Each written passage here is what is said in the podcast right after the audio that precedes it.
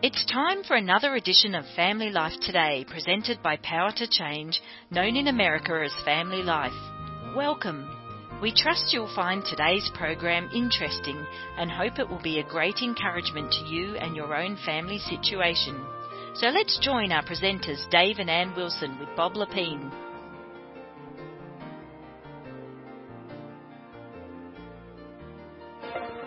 I know that you love football.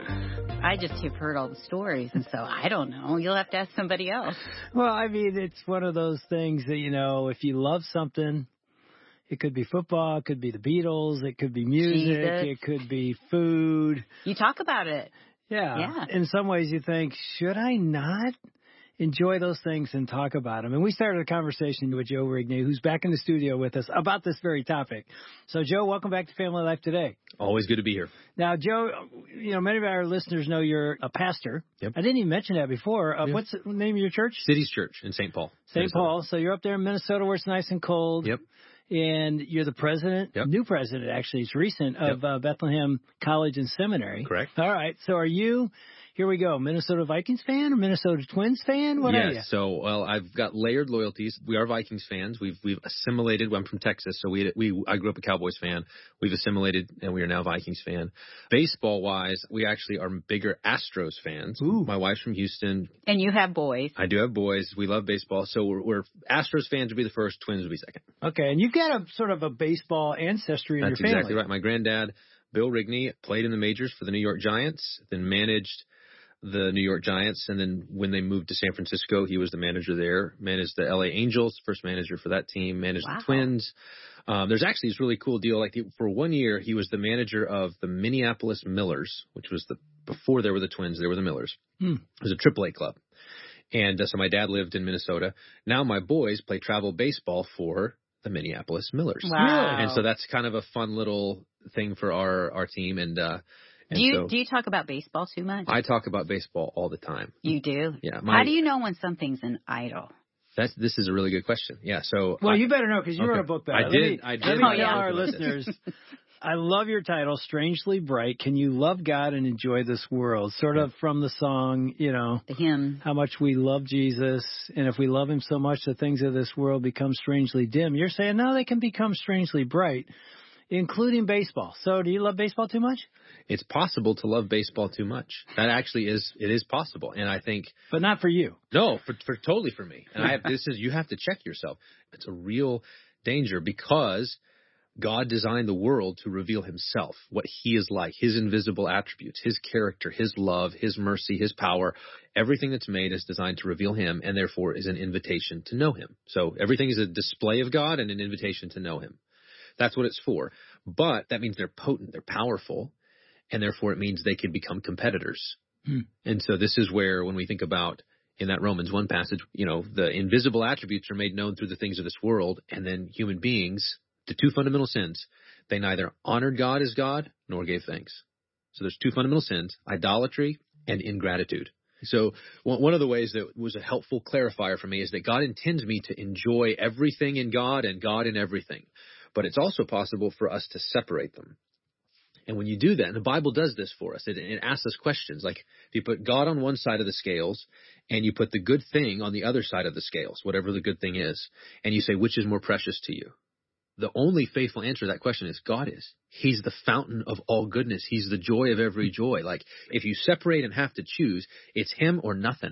This is what Paul does when he says, I count everything as rubbish compared Right. to knowing Jesus. That's comparative. You hear Right. that? So compare. You, the steadfast love of the Lord is better than life. So if you have life on the one hand and you have the love of God on the other, which one do you want?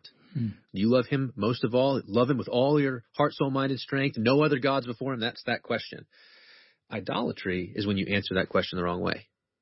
When you separate the gifts from the giver and you prefer the gifts over the giver. So what Paul says is the greatest evil in reality is when we say, I would rather have these gifts, these things of earth, more than God. And it's insanity. This is the Bible talks about this as insanity. My people have committed two great evils. They have forsaken me, the fountain of living water, and they have dug out for themselves broken cisterns that can hold no water. And this is a great thing for this is the sports one. I do this all the time with doing a youth camp or something like Why that. Why are you looking at me when you say sports? because I've heard that maybe you like sports. That's what she told me. Okay. That um is uh you know you're out there on the football field and you're talking to the kids and you're saying, look, you know when you're running around out here and you're getting tired, and it's hot, and you come off the field and then you come over and there's the big Gatorade. What if you went over there with your cup and you walked up and you looked right at that Gatorade and instead of filling your cup with that, you started digging in the dirt and shoveling that into your mouth. And when you tell that to any kid, they go, "What? That would be crazy. That would be insane." And it's like that's what the Bible says that's evil. That's the greatest evil, and that's what sin is. It's when we forsake the fountain of living water for broken cisterns, for dirt. So that's idolatry. Is when we when we separate the gifts from the giver and prefer the gifts over the giver. And when you know, it's interesting as you're using the Jeremiah passage, Yeah. Jeremiah two. When Jeremiah is saying that, who's he saying that to? People who have tasted the Gatorade. That's people who right. have These God's people. God God's people. as the living water. Absolutely. They know better. That's why he says this is unthinkable Yeah. that you do this. Now, pagan, I get it. They've Yeah. never tasted, but if you've tasted it, Yeah. and then we find ourselves. Now, here's the question though: How do we know when it's an idol? Because usually when we're worshiping an idol, we're the last to know. Yeah. I mean, there's a whole bunch of tests. I call them comparative tests. The Bible sets these up for us, I think. So one of them is singing songs like, the steadfast love of the Lord is better than life. Jesus is better. Jesus is better. You should sing songs like that in order to orient yourself. Um, one of the ones, maybe we talk about this at some point, is suffering. Because suffering is when the gifts get taken away. And do you curse God? Do you shake your fist at him? Or do you say like Job, the Lord gives, Lord takes away, blessed be the name of the Lord. That's faithfulness. It wasn't an idol. It was painful. That's important but it wasn't something Job didn't curse God over his loss. Um, generosity, we talk more about that. Generosity as a way of overflowing. I received all these good things from God, and now I'm going to spread them and share them with as many people as I possibly can. So those are ways that you can sort of determine: is it something that I must have in order to be happy? Because the, the truth is, the, the one thing that you must have in order to be happy is Jesus. He's the treasure hidden in the field, which a man found, and in his joy went and sold everything he had, including football and baseball and mm-hmm. pumpkin crunch cake, in order to buy that field. Jesus is the treasure. But this is the sort of treasure that brings all the gifts back and says, now you can enjoy them rightly. Now you can, they can be mm. oriented to them rightly as gifts, not as giver. Gifts, not as gods. So the part of the, the way I test my enjoyment of, you know, is this too getting too much? I try not to think about too much in some sort of absolute sense. It's always relative. It's does my joy in the gift increase my love for God? Hmm. So um, this is where that again that Romans one passage is helpful. Idolatry and, and ingratitude. So the flip side of idolatry and ingratitude is worship and thanksgiving. Hmm. And in my experience, thanksgiving is an on ramp to worship. So it's here's the gift. God's been kind to me. Every good and perfect gift comes down from the Father of lights. He gives you the gift. What should you do when someone gives you a gift? You should say thank you. From the low down bottom of your heart, you should say thank you. I'm, I, you receive it, you enjoy it, thank you. And then that thanksgiving then becomes an on ramp to adoration and worship. And you can see why. You're chasing every good and perfect gift comes down from the Father of lights. It's like a sunbeam. And you're supposed to follow the sunbeam where? Back to the sun Hmm. Right? This is just an echo. This is just a little mini revelation of what God is like. What must He be like? If if this thing is this good, what must He be like? So that's turning all of your enjoyment of things of earth into first gratitude on the way to worship of God Himself for who He is, not for His gifts ultimately, but for who He is. That's one of the ways that you just cut the root of idolatry because you're not separating them and preferring the gifts over the giver. You're using the gifts, chasing them back to the giver. My thought is this might sound crazy to you guys, but I've talked to so many wives that when it comes to going to church, um, you know, you've got these wives that are taking their kids and their family. And so often I've had women come up to me and say, My husband, he says that he connects with God more on the golf course, Yep. more hunting, more golfing, more watching sports because he says church is boring. Yep. As you're talking about all these things, uh, what would you say to that wife or even the guy? You want to say two things. One is it may be that you are able to meet with God wherever because God is everywhere. Right? So like that's true. hmm So when you're out in the deer stand or you're at the fishing hole and you feel like there's just something is right in the world and you can you, you have a sense of God, thank you for this wonderful thing. I'm here with my son and we're hunting the whatever. That's a good thing. You should say thank you for it. But if all it is is that and it never leads you to the word of God, which is sweeter than honey, and mm. it never leads you to the worship of God, the praise of God. If church is dull, but the fishing hole is alive, there's a disconnect in your soul. Something is not right. And what you need is you need to bring them together because otherwise they become competitors. And the competition is the thing that the Bible teaches is so deadly. It's, it's the essence of sin is when God's gifts compete with him for our affections. But if they become rightly ordered, right, subordinated to him, then it's good and it's right. So I would say if I'm dealing with a guy who says I meet God on the golf course or I meet God, whatever, I would say, is it really the living God that you're meeting with? Because the living God did give you that as a gift, but not as a replacement, not mm-hmm. as a substitute and coming here, gathering with the people of God. One of the regular things we do on Saturdays and then on the way to church on Sunday is, boys, where are we going? What are we going to do? We're going to worship God. We're going to worship God with his people. And I was glad when they said, let's go to the house of God because let's, we want to meet God with his people. That's something that I look forward to every week. And I want my kids and my wife to follow me in that, which if we're honest, like you said, not every week that's not the case. We mm. feel dry, but he's a fountain of living water. So come empty. Mm come to drink. Joe, when you're talking earlier, like one of the signs that it isn't an idol is we receive it with thankfulness and then we're generous.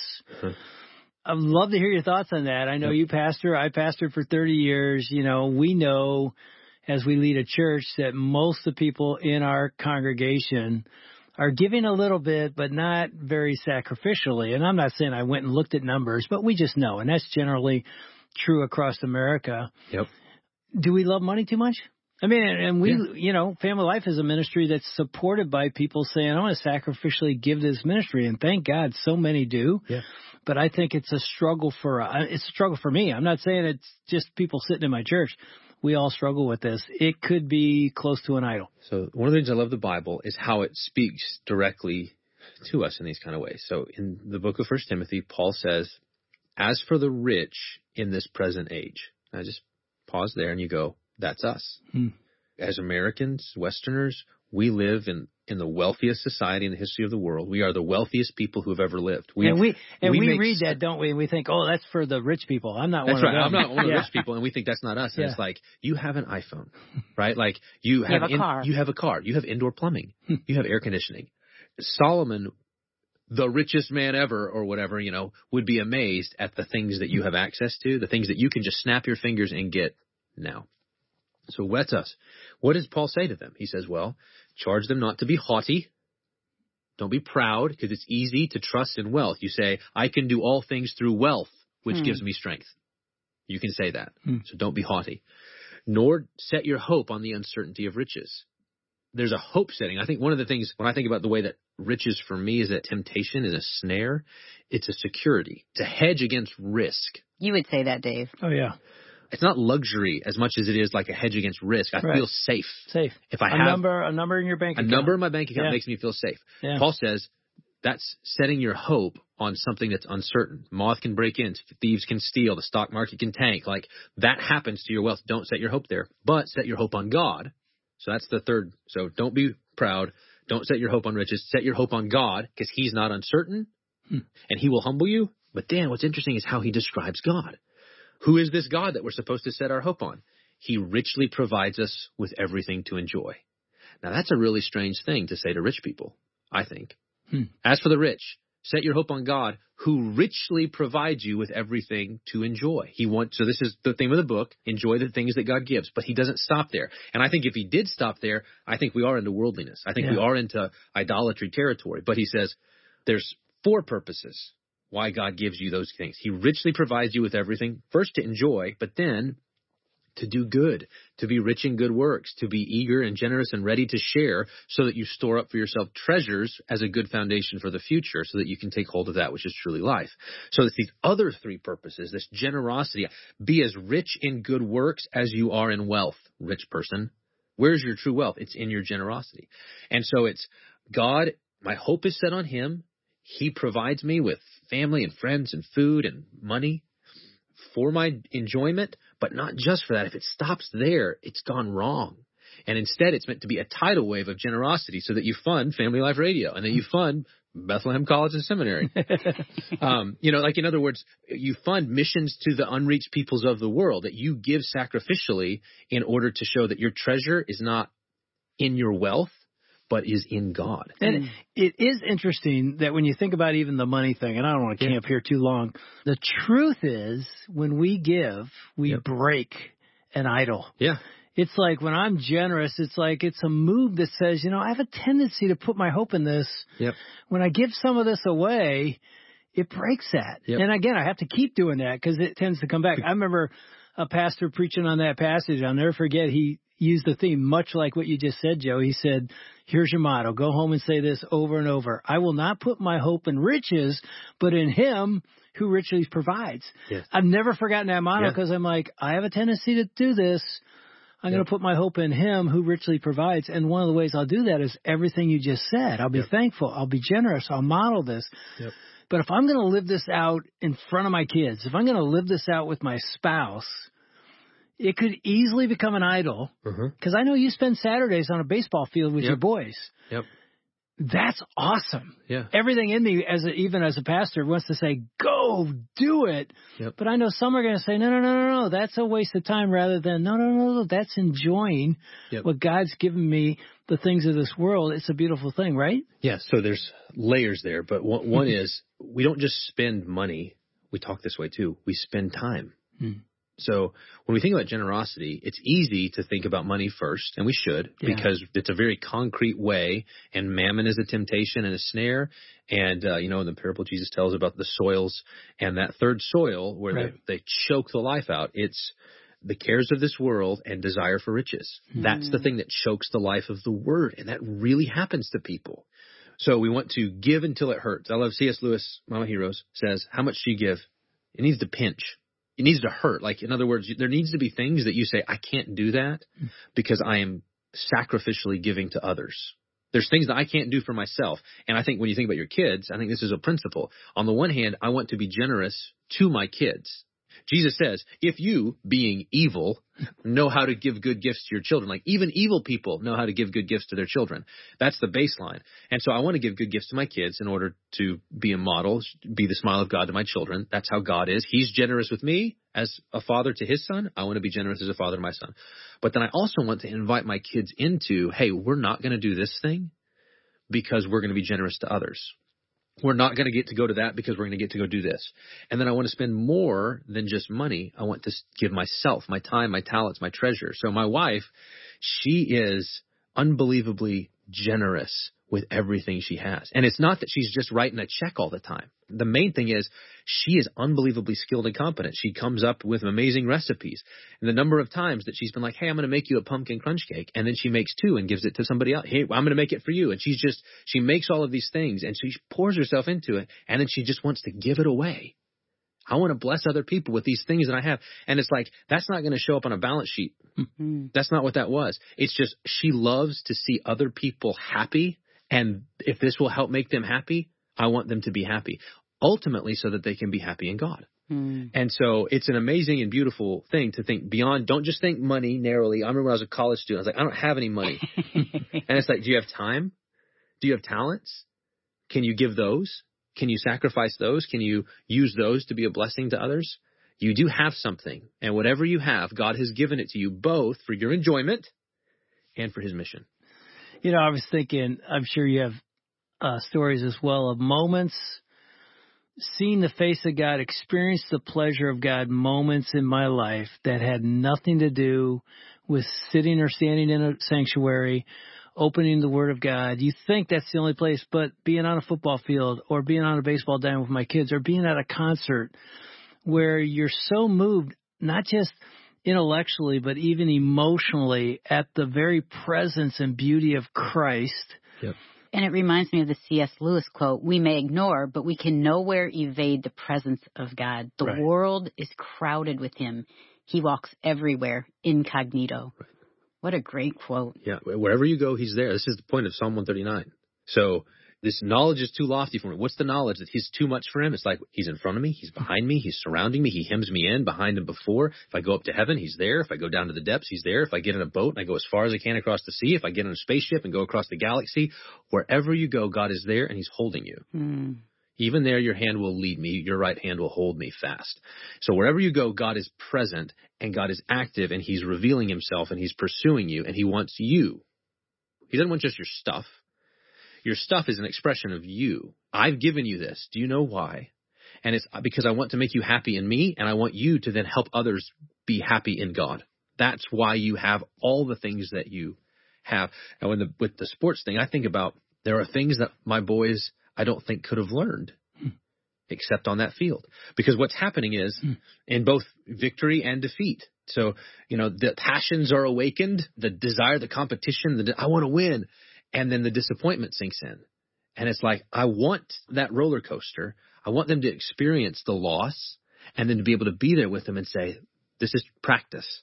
This is training for life. There will be hard things where you will be crushed by reality. And I want you to feel God's here for you in this. Or elation because you won the thing. And then I want you to say in the highest point of your joy, God is better than this. Mm. My son's little league travel team won their state championship last summer my son hit a grand slam in the championship game on a three-two count. Come on! Wow! I told him it's only downhill from here, bud. Your yeah. your, your, your baseball career it can't get any better. You just hit the high point. But it was like, and there's this this swell of emotion afterward, and afterward I'm thinking, and that's just the taste of what God is like. Hmm. He's better. He's better, and I want I want that to be my flavor. I want to give that to other people. He's better. Hmm. Well, and I think too, as I'm listening to us, I'm thinking, as we've talked about even Psalm 139, like God is shouting yeah. in His Word, in His creation, in things that we love. I love you, and you matter. You matter to me. The question is, will we see it?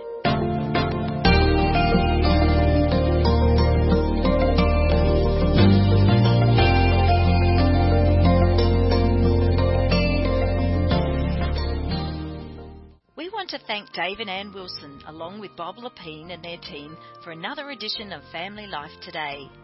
Although our programs are produced in America, the issues facing families like forgiveness, communication, and taking care of our kids transcend national borders. These issues profoundly affect relationships everywhere. In Australia, family life is known as Power to Change, and our mission is to effectively develop godly families the kind of families that change the world one home at a time. A key part of our mission includes strengthening marriages and families all around the world. We want to do whatever we can to bring timeless truths to the challenges you face as you seek to strengthen your family and join us in changing the world. Marriage is a beautiful thing when it's working well, but when it's not, it can stretch us beyond what we ever thought possible. Would you be willing to contribute to our Save a Marriage Fund, used to help sponsor everyday Australian couples who are on the brink? To give a gift, please navigate to our website at families.powertochange.org.au under the Helping Couples tab. Until tomorrow at the same time, God's richest blessings on your family.